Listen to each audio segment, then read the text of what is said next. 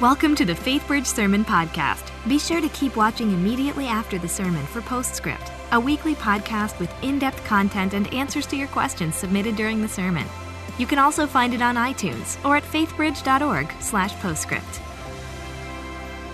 We're delighted to have you here today at FaithBridge. My name is Duffy Robbins.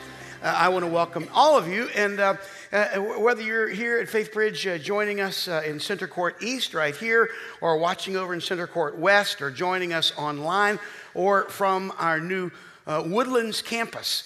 Uh, we are delighted that you're here. Let me just say a special uh, shout out to you folks in the Woodlands because this is kind of great that you're here today. This is my first chance to share and worship with you. Thanks, everybody uh, for joining us on this uh, Mother's Day Sunday morning. How many moms, how many moms do we have in the room this morning? Would you raise your hand? All right, let's give these moms a round of applause. Thank you, moms. Great. Thank you. Yeah. We're going to actually dismiss you early so you can prepare lunch uh, for us. And uh, uh, no, you know what? That's, that's, that's part of the privilege of being a mom. Uh, seriously, you can stay the entire time, but after lunch, if you don't mind helping us clean up, that'd be great. One of my, uh, one of my favorite uh, websites is a website called Awkward Family Photos.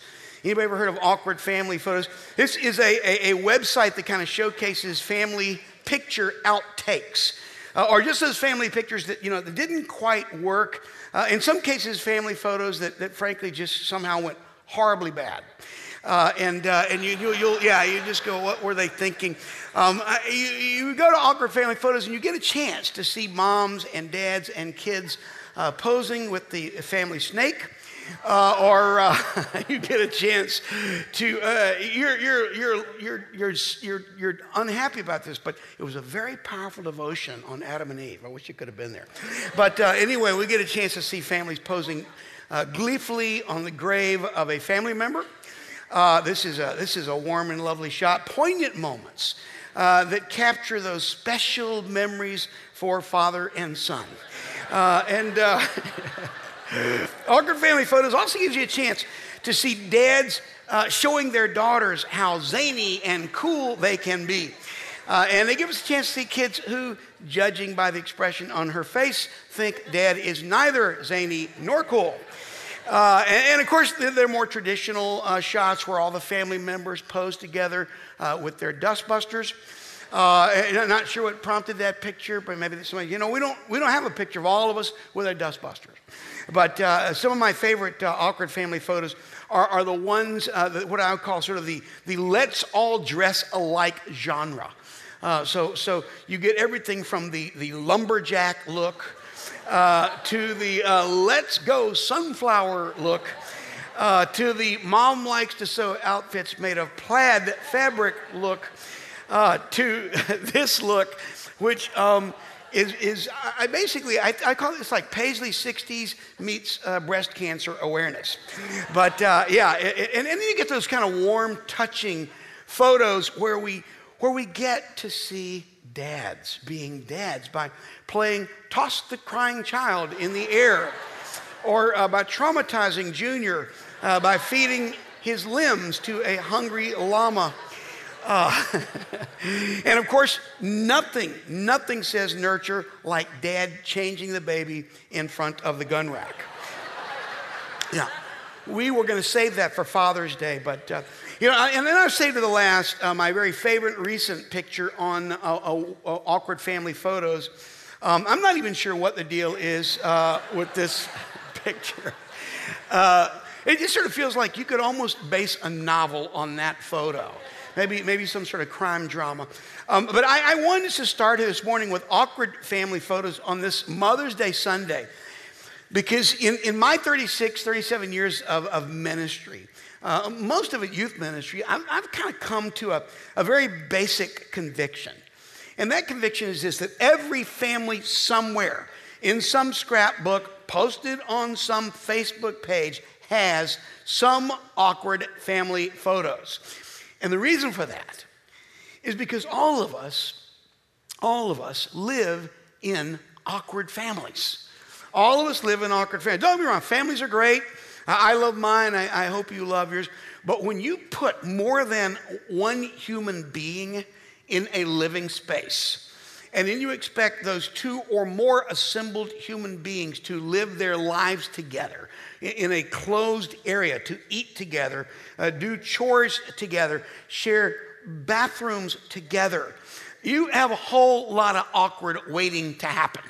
And, and, and then you add a couple of teenagers into the mix, uh, and some middle aged adults, and a cell phone, and Justin Bieber, uh, and you are well on your way to a soap opera. So, so uh, you know, I think all of us to some extent know what it's like to live in an awkward family.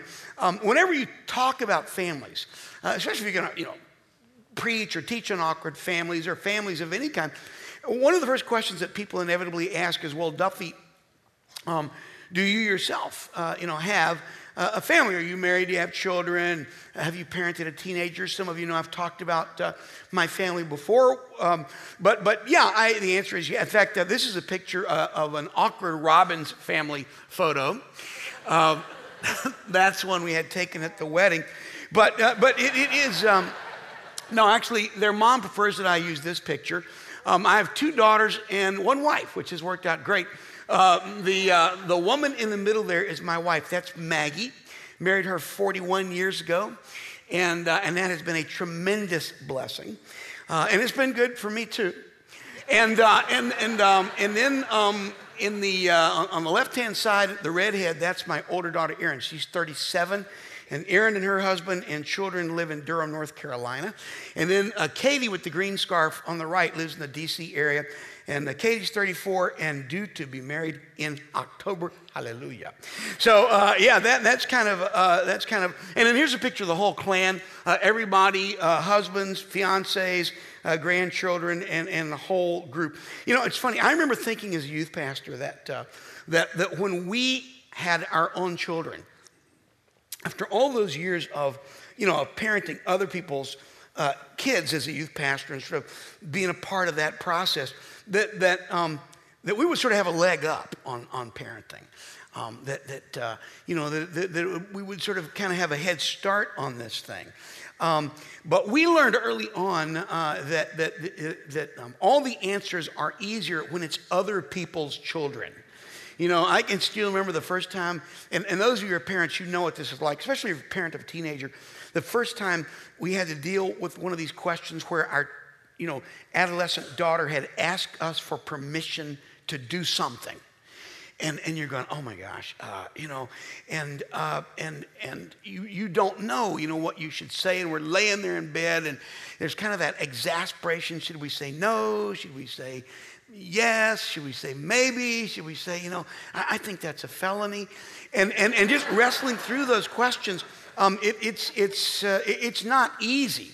And, and, and, and actually, to be fair, I should also say to those of us here this morning who are the permission askers, uh, if you're a, a, a, child, if you're a teenager uh, here this morning, I, I get it. it. It's not, it can't be terribly easy living with people, uh, after all, who grew up listening to disco uh, and, and, whose parents showed them affection by buying them pet rocks. And, and so uh, I, I feel a little bit of your pain. All of us live in awkward families. And yet, and yet, it's in these awkward families that God often does his deepest, most lasting, most profound work in our lives. The, the research is, is vividly clear. Whether you're talking about nurturing spiritual growth or, or diminishing the risk of at risk behaviors or, or developing positive traits of healthy maturity and self control, every child's best chance at success and healthy, happy life starts with their family. It starts with the family which is why Scripture takes family so seriously, and which is why any serious attempt to live out our faith and be obedient to Scripture means we need to be intentional about living out our faith in these awkward families. I think that's a big part of what the Apostle Paul is pointing us to in a passage of Scripture we want to look at for a few minutes this morning. If you have a Bible, uh, I want to invite you to turn to Colossians chapter 3. Colossians chapter 3. By the way, if you don't have a Bible, if you just shoot your hand up in the air, uh, we'll make sure that, uh, that you get one. just raise your hand. We'll make sure that you have a Bible. You can read along. Uh, if you're not used to thumbing through a, a Bible, uh, it's a big book. Colossians is near the back of it. Uh, it's in the New Testament, after the Gospels, after Acts. Um, you're going to want to look for Colossians. This is chapter 3 of Colossians, and we're going to begin reading in verse 12. We're going to put it up there on the screen so that we can all read it out loud together. So uh, let, us read together Colossians uh, chapter 3, uh, beginning in verse 12. Let's read. Put on then as God's chosen ones, holy and beloved, compassionate hearts, kindness, humility, meekness, and patience, bearing with one another. And if one has a complaint against another, forgiving each other, as the Lord has forgiven you, so you also must forgive. And above all these, put on love which binds everything together in perfect harmony. And let the peace of Christ rule in your hearts, to which indeed you are called in one body, and be thankful. Let's skip down to verse 18. Wives, submit to your husbands, for this pleases the Lord, as is fitting to the Lord. Husbands, love your wives, and do not be harsh with them. Verse 20. Children, obey your parents in everything for this pleases the Lord. Fathers, do not provoke your children, lest they become discouraged. Slaves, obey in everything those who are your earthly masters, not by way of eye service as people pleasers, but with sincerity of heart, fearing the Lord. Fearing the Lord. This passage of Scripture is a passage of Scripture that, that, that reminds me what it is I love about the Bible. Um, and, and it's simply this that the Bible um, is unflinchingly honest and unapologetically practical. Uh, at the outset of this passage, in verse 12, Paul calls us to, to savor the compassion of a God who has chosen us, a, a God who, who, who calls us holy and, and beloved. But Paul doesn't want to sort of just allow us to picture the Christian life as a bunch of uh, airbrushed, you know, posed, glossy photos. Beginning immediately in verse 13, Paul calls us to live out this grace right in the midst of the awkwardness, in vivid day to day relationships. Relationships that, according to verses 13 to 17, are marked by, by, by compassion, kindness, humility, meekness, patience, forgiveness, forbearance, and peace. But then to make absolutely sure that, that he's keeping it real, to, to make sure we don't think of this as some kind of uh, you know, spiritual hallmark card. Then in verse 18, Paul plunges us into the nitty gritty of real families, real relationships, wives, husbands, parents, children, even the bond servants, basically everybody who lives in the household. And what I'd like to do in, our time this morning is look at three simple ways that this passage suggests that, that, that awkward families, those of us gathered here in FaithBridge today, on this Mother's Day Sunday, what are some ways that we can live out this kind of, of grace? The very first idea that I want to lift out of this passage this morning is simply this awkward families awkward families that live out amazing grace are families that see each other as real people awkward families that live out amazing grace are families that see each other as real people. I think one of the traps that we easily fall into in, in families is we start to kind of see each other as in stereotypes. You know, I, have just lots of times in talking to, to, to middle school, high school students, you know, they'll, they'll talk about their parents, and you just you sort of hear these stereotypes. They categorize us like my dad. Uh, my dad. Oh my gosh, dude, dad is like a drill sergeant. Like that's kind of what he does. He, he sits there in the family room and just shouts orders. You know, he's like, mow the lawn and cut the grass, you know, wash the car and do it fast. And, and, uh, and you know, and, and, and then mom, mom, uh, like she just likes cleaning stuff. Uh, she just loves the smell of, of pine and lemon. And, uh, and, and that's kind of what she, and my little brother uh, is, is demon possessed. And, and you sort of get these stereotypes that, you know, well, we, we start to think of family members in terms of categories. Part of understanding grace in our families is recognizing that these people in my family are not just props on the stage of my life. These people, to use Paul's words, are chosen by God. They're holy. They're, they're dearly loved. They're created in the image of God. They're loved by God.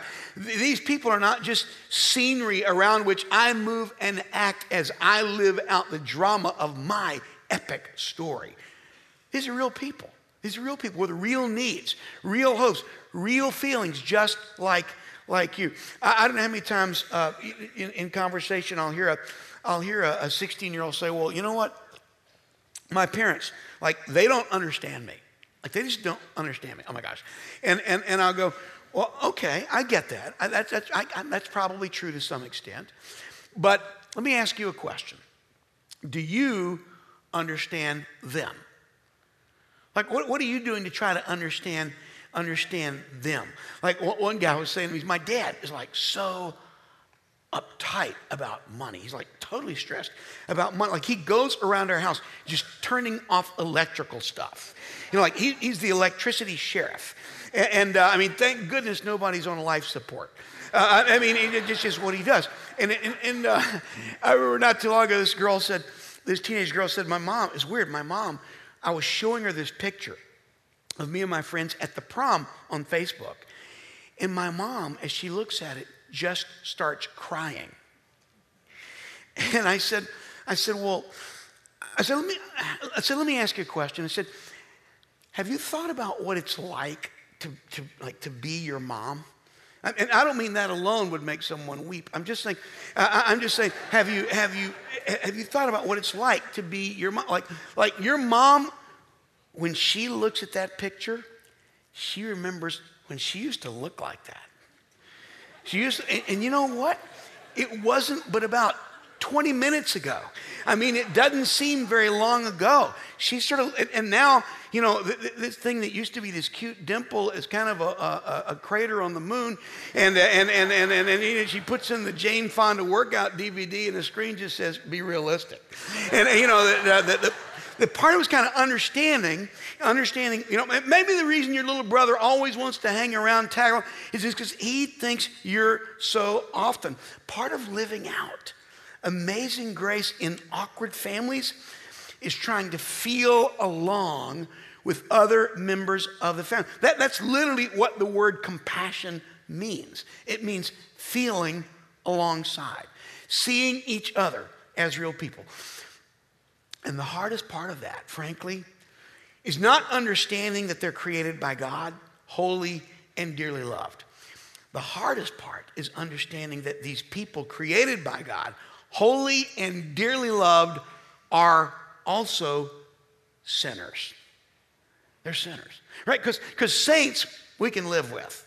Uh, it's the sinners in the family that make life difficult, right? Sinners are the ones who get in moods. Sinners are the ones who don't want to do their share of the housework. Sinners are the ones who, who sort of uh, think that God appointed them king of the remote. Uh, you know, sinners are the ones who, who, leave dishes in the sink. Sinners are the ones who forget to pick up. Sinners are the ones who forget to put the seat down. Uh, it, it, it's, and that's a gross sin. And, and, and, and Paul is reminding us here look, every member of your family is a sinner. Get real. Get used to it. That's why he adds this critical phrase at the end of verse 13. Look at the text. He says, Forgive as the Lord forgave you. Forgive as the Lord forgave you. Awkward families extend amazing grace by seeing each other as real people, awkwardness and all. Which brings us to the second, second big idea, and that's this. Um, awkward families exercise grace. First of all, by seeing each other as real people. Secondly, by taking initiative. By taking initiative. Um, uh, I was, I was doing this high school event a while back, and, and I was trying to kind of figure out a way that I could make vivid this notion of, of initiative. And, um, and, and, and so we, we did a little bit of an experiment. I actually brought three people up from the, the group, and uh, there were two girls and a guy. And, um, and, and then I proposed that we play a little game. Um, I said, We're going to play a game of tug of war, except we're not going to use a rope we're going to use the guy. And, and so I instructed each of the young women to grab this guy's hands. And I said, when I give you this signal, I want you to begin pulling as hard as you can in opposite directions. Just pulling as far as you can in the opposite. One of the things I've learned in speaking to teenagers over the years is when things start to get slow, it helps if you dismember someone. And, and, and so, and so I, I, I said, okay, let, let's try this. And, and, uh, and I go, you know, one, two, three, go. And it's just amazing. All of a sudden, these beautiful, you know, cute, nice girls just like start like a tractor pull. And, uh, and they're just jerking this guy's arm in both directions. And, uh, and, and, it was awesome. And we're still dealing with some of the legal issues, but, but, but it was awesome. I had him take a seat and I said, Now, I don't know if you saw this, but something just happened up here. It was kind of amazing. I mean, I'd, I'd never met the guy, I didn't give me any instructions about what I wanted him to do when they began to pull. But that guy basically, he, he realized something. When he heard me give them instructions, you're going to pull his arms in opposite directions, there was something in his brain that went, hey, that could hurt. And, and, and, and so, without me giving him any word of instruction or advice or coaching, he did something that I didn't tell him to do. He began to pull them towards him. He began to do what he could. He knew, I can't control her. I can't control her. I can control me. And so he took initiative. He began to pull them towards him. Um, we live in a culture, don't we, where, where there are lots of forces pulling at our families. Lots of forces that rip at our relationships. There are the financial concerns. There are, there are other kinds of relationships outside of the family. There are families who are just trying to, you know, just issues are just trying to grow up. Sometimes there are more severe issues, issues of illness, issues with alcoholism, uh, issues that, that, that are very, very difficult. And they often pull our families apart in, in violent ways. What Paul reminds us in this passage is that we have a choice to make. Every one of us in this room has a choice to make. We can give up and just let the forces of breakdown and break up pull our families apart, or we can take the initiative to do what we can do to pull the family together. Now, it's true. You, you, you cannot, you cannot completely control the pull of the culture. You, you cannot completely control the behavior of any other person in your family, but you can control the behavior of you. You see, we live in a culture that, that, that, wants to basically say that we're all victims. That, that when something goes wrong, well, it's their fault and their fault, and it's not my fault, and we're being ripped apart. And, and I get it, there's, there's much that may not be our fault. But what we can do is what we can do, and that is to pull together. Say, I'm going to do what I can. I'm going to do what I can to take initiative, to make my family a place of grace. And grace always takes initiative. In fact, if you go back and you look at this text, verses 13 to 15, Paul uses three phrases, three phrases to remind us what we can do.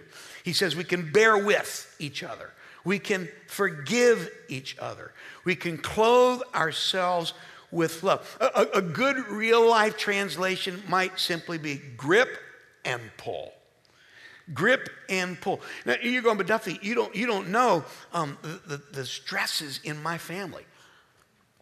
You don't know the kind of pressures that are pulling our family apart. You don't know the pain I, have grown up with. You don't know the hurt he's caused. You don't know the betrayal we've experienced. And you're absolutely right. That, that's true. I'm not trying to minimize that. But here's what I do know. Here's what I do know. This is a forgiveness that's modeled after the forgiveness of Christ. Look at what the text says forgive as the Lord forgave you. Not, not forgive if they apologize to you, not forgive if they forgive you, but forgive as the Lord forgave you. See, we live in a culture as well, you know what? I'll go halfway. I'll go halfway. They come halfway, I'll go halfway. Look at the cross. Look at the gospel. There's nothing halfway about Jesus' forgiveness. Thank God Thank God the, the, the, the, gospel is not about us coming halfway and God meeting us halfway. God went the whole way. Romans chapter 5, verse 8, Paul says, God shows his love for us in that while we were still sinners, Christ died for us. So that, that's the initiative of, of grace. And you go, okay, all right, but, but what does that look like in practical terms? Bottom line this thing for me. What does that look like in practical terms? Well, one of the ways that we play out initiative is just in being willing to say, I'm sorry. You know, being willing to say, I'm sorry. I mean, for some reason, this is so hard for us.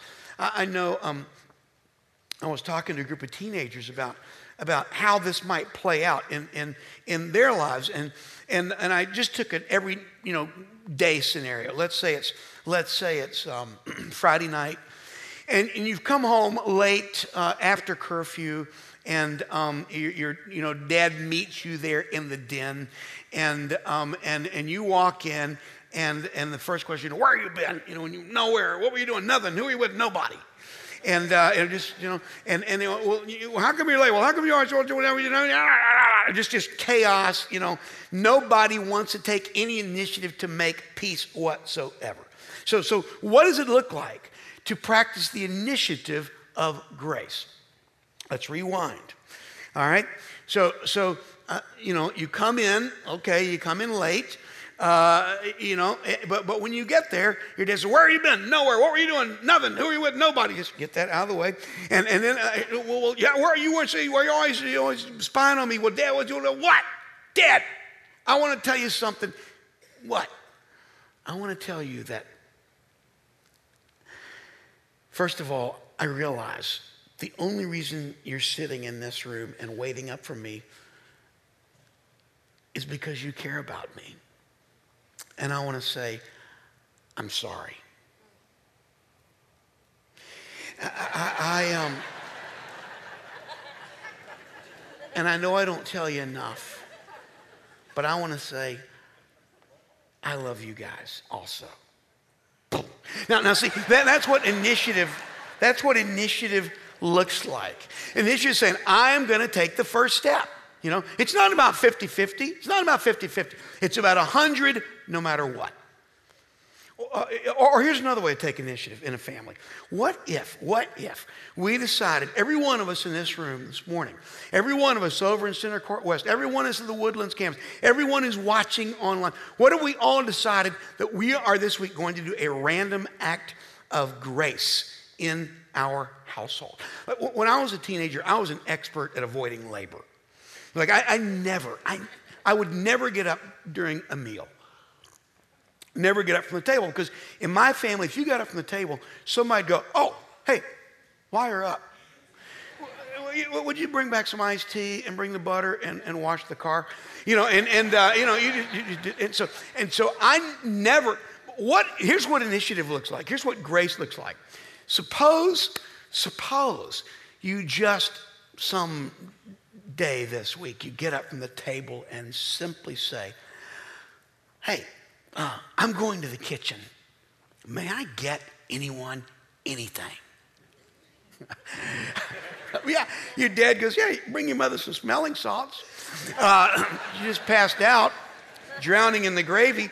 But, but basically, that's what initiative is. Families that live out the amazing grace of Christ are families with people who love first. They're families who take initiative. So we have two big ideas see each other as real people, take initiative. Let me mention the third, and that's communicate. Communicate. Families that want to live out grace in the midst of the awkwardness are families that will intentionally communicate with one another. It was the great theologian Erma Bombeck who uh, recounts uh, an incident where this 17 uh, year old girl, in the rush of everyone getting ready one morning, uh, yelled out, to no one in particular, Has anybody seen my blue sweater? And the dad yells back, You mean the one that cost 80 bucks? And the mom goes, Oh, you mean the one I have to hand wash in cold water? The grandmother says, Oh, you mean the one with the low neckline? And the little brother goes, Oh, you mean the one that makes you look fat? And, and all of these people are talking, but nobody is communicating. You know, grace has to involve communication. Grace that isn't communicated is cheap grace. It's no grace at all. I mean, you look at this passage of scripture, living out kindness, living out forgiveness requires communication.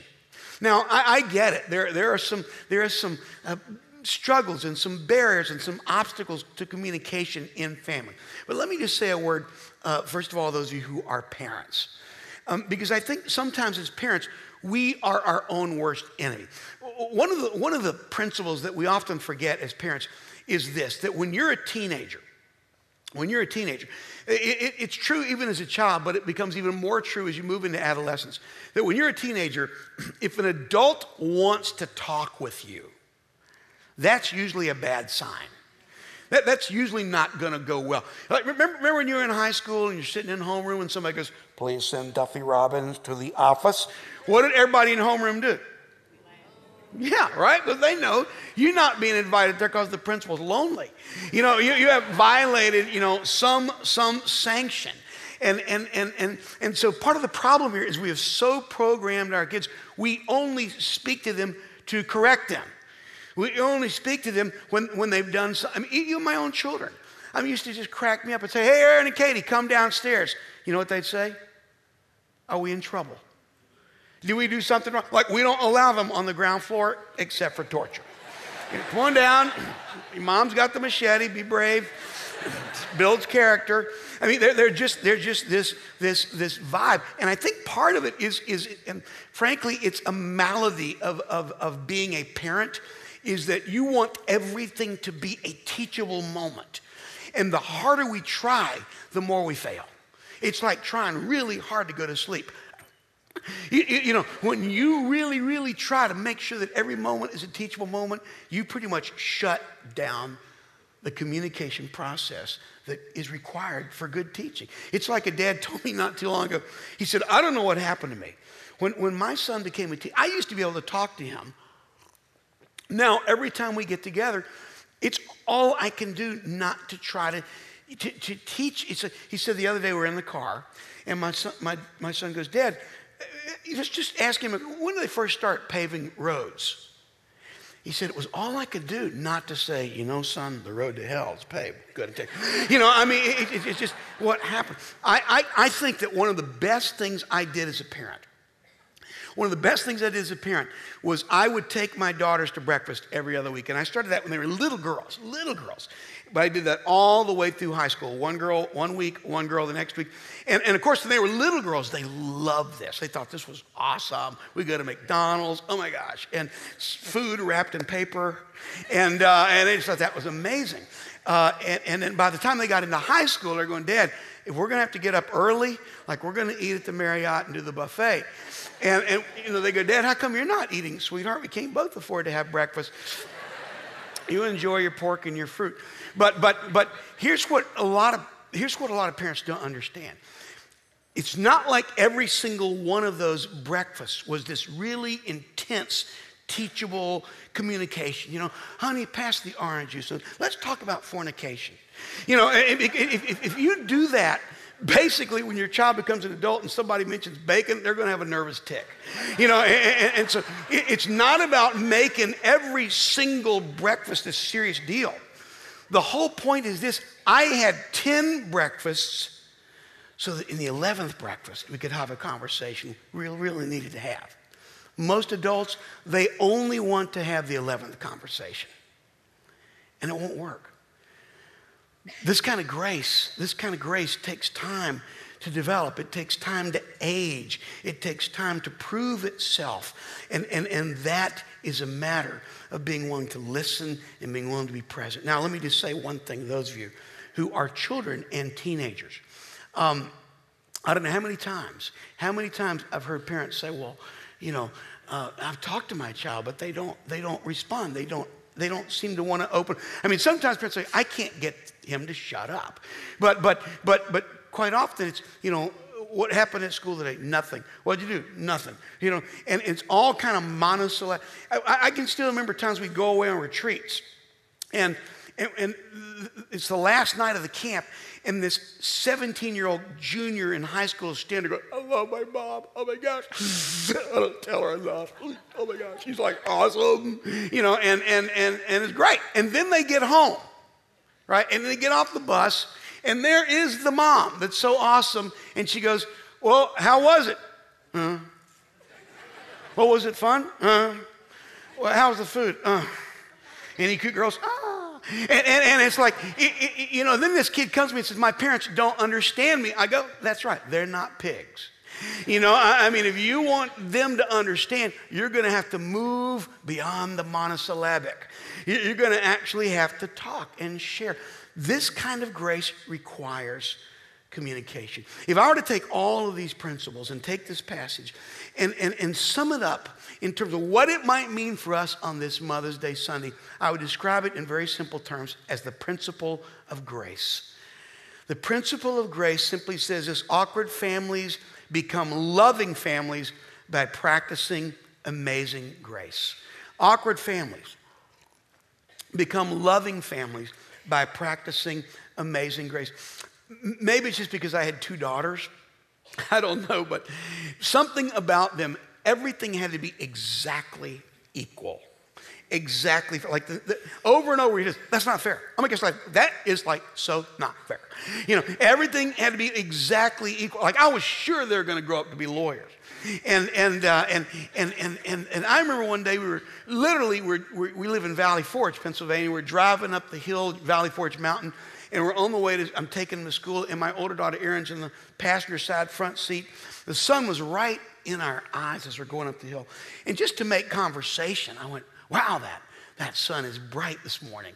And Erin says, that's not fair. I said, You're right, Erin. It's not fair. When daddy gets home, phone calls will be made, heads will roll. But, but they're, they're just sort of this idea you know, that everything, and, and I mean, I kept hearing this. And finally, one day, I just stopped the car. I just stopped the car. I said, I looked them both of them. I said, you know what? You do not want what you deserve. Trust me. None of us in this family wants what we deserve. We want grace. We want grace. It's like the woman who had her portrait done. You know, and when it was over, she said to the artist, I don't like that. That, that picture does not do me justice. He said, Man, with a face like yours, you don't want justice. He said, You want mercy. You want mercy. You know what? Every single person who hears my voice right now, what we do not want is justice. What we do hunger for is mercy. And here's maybe the most important part of this whole equation is that that doesn't come by me and you resolving to be better parents, or me and you resolving to be better sons or daughters or grandparents or uncles, or, or just resolving to kind of be a better person. That happens through only one way, where we go back to the reservoir of grace that has been filled up with God's love that he made known to us through his son Jesus. See, the, the, dirty secret is that you and I don't have the capacity to love this way. We don't have it in us to be gracious. We don't have it in us to be patient. We don't have it in us to be forgiving. What we need in us is Christ in us. That He can take that sinful, selfish mentality and kill it and begin to raise a new life in us that is life of grace a life of joy, a, life of forgiveness, a life that allows us to live each day, even in the awkwardness. Every single one of us on this Mother's Day Sunday wants to live in a family like that. We want to live in a church family like that. Every one of us deep down knows that kind of grace is something for which we were made. That happens. That happens only when we begin to see each other as real people when we take initiative, when we speak the truth in love, and when we recognize that it's not about me being a good child or a good daughter or a good mom or a good dad. It's about me focusing on my relationship with my Heavenly Father. My Heavenly Father. Therefore, put on as God's chosen ones holy and beloved, compassionate hearts, kindness, humility, meekness, and patience bearing with one another. There's an urgency there in, the Greek. It's, it's, it's grip and pull. And if one has a complaint against another, forgiving each other as the Lord has forgiven you, so you also must forgive. And above all these, put on love, which binds everything together in perfect harmony. Let's pray. Lord, this is what we want. This is what we dream about. This is kind of, this is sort of scrawled across the hallmark cards of our hearts and brains. But we fall so utterly short. We know this.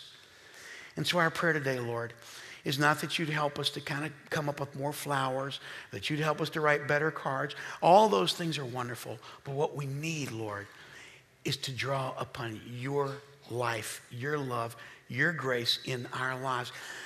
Maybe even this morning there's someone here, you're visiting. You're here on Mother's Day Sunday and you do not know this Jesus. You don't know his grace and his mercy. That, that, that you, you realize that I've fallen short of this, of this wonder of God's love. This day, this day can be a day where you turn to your Heavenly Father and say, Lord, forgive me for my sin. Thank you that your son Jesus died on the cross. He took initiative while I was still a sinner, died for me. And because he paid the debt of death that I owe for my sin and rose again, I can have new life with him. I can begin to live out this life and grace in my family. Thank you, Lord. What great news. What a gospel on this Mother's Day. We pray this in the strong name of Jesus, and all God's people said, Amen. Welcome to Postscript. Here we hope to answer your questions and help you dig deeper into the messages and sermons at FaithBridge by talking with the teacher of the day.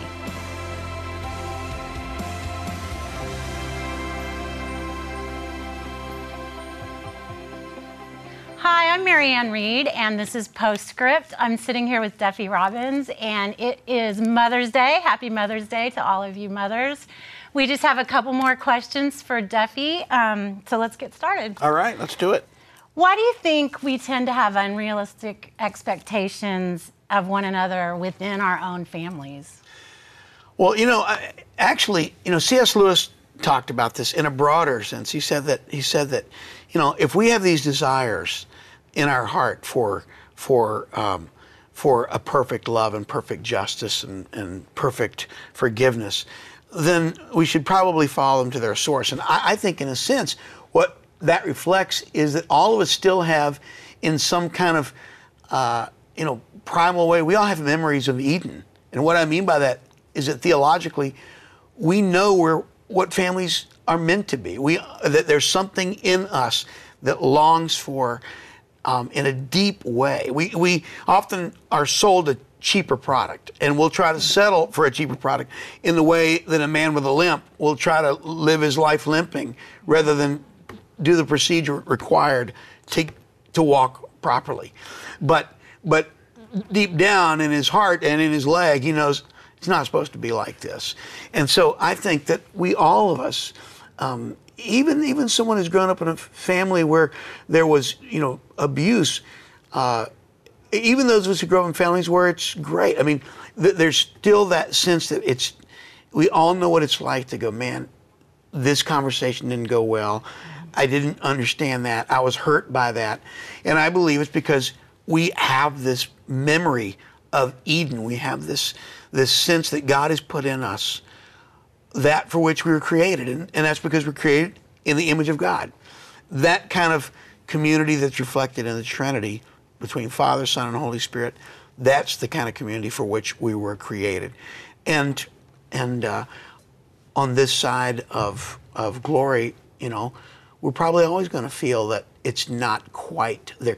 Even the, the, the married couple that deeply love each other, mm-hmm. there are times when they, they hurt each other and they fall short. And, uh, and so I think that's because God gave us those desires. I think they're God ordained desires. Um, that's why grace is important because I can sort of I can sort of be so frustrated with you that you don't fulfill that desire and without going, well, wait a minute, I don't fulfill that desire either. You know, we both of us have fallen, both of us mm-hmm. are broken. And I'm never going to be able to to do that. It's it's sort of the uh, it's sort of the old thing of trying to fill up a bucket with a hole in it. There's a hole in our soul, mm-hmm.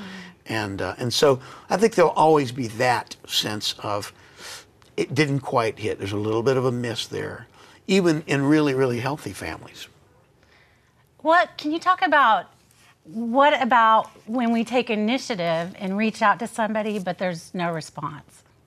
Yeah. Um, I mean, it would be great today. You know, talking about initiative, I talked about um, about saying I'm sorry. I talked about serving. You know, random acts of grace. It would be great if if you know you were to take initiative or a family member takes initiative, and that just you know, all of a sudden breaks the dam or the log jam, and now the river starts to flow cleanly and purely. And again, we all ride on the, the white water, and it's just a great adventure.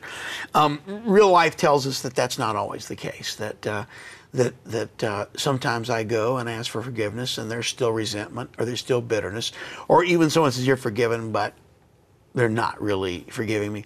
Um, and, and of course, there is no there's no simple answer to that.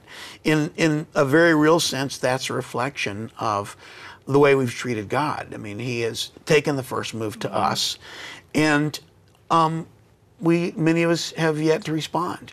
He doesn't stop.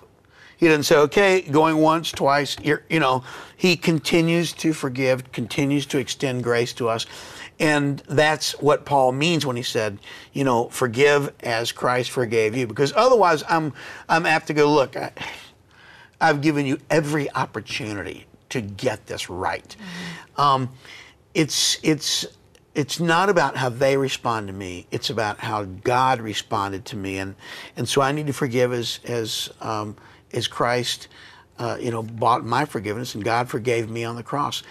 That, that's again kind of goes back to that conversation that Peter had with Jesus. You know how many times are you're supposed to give, and mm-hmm. you know, and Jesus said seventy times seven, which was kind of a way of saying just keep on forgiving and keep on forgiving. I think um, as parents, this is one of the real struggles. Um, I was just talking with a mom about this a couple of nights ago at a parents conference, parents uh, event. How her two sons, you know, she's a single mom, and her two sons um, are both teenagers and um, you know who knows what they've been through and growing up without a dad and so forth. But mm-hmm. she said that you know they're just constantly flexing their muscles, and there's she just feels like they they just treat her badly, mm-hmm. and um, I can't make that go away. And and taking initiative might not make that go away. That was the whole premise of my sort of illustration that I can't affect you know the behavior of the person on that side and I can't affect the person on that side. I can only affect me. But I have to figure out what am I going to do from here? Am I going to be absorbed and, and, and, you know, with bitterness and let that suck the life out of me? Or am I going to say, no, I'm going to continue to take initiative and do what I can? But at the end of the day, um, I said to her, you know, I think in some ways, parenting is is is is probably the closest to that kind of situation where you feel like you're extending grace, you're taking initiative, and hey, nobody hung around to say thanks. Nobody said, you know what, you're right, mom, I did need that correction. By golly, thank you for getting me to come in earlier. You know, you know, you know, you're not hearing that uh, affirmation very often. I think a lot of times parenting, I always say it's the closest most of us will come to crucifixion because you you reach out your arms to embrace them and then it, sometimes it feels like they hammered a nail you know right into your hands mm-hmm. well that's what unconditional you know god like love looks like and if we can appreciate how that feels to us we can only begin to appreciate how that must feel to a heavenly father when we don't respond to his acts of grace mm-hmm. Thank you, Duffy. Yeah. Thanks for being here. And thank you for watching Postscript with our great friend Duffy Robbins. Have a great Mother's Day and a great week. Thanks for joining us for Postscript. Help us keep the podcast interactive by submitting your questions during the morning services. Learn more at faithbridge.org/postscript.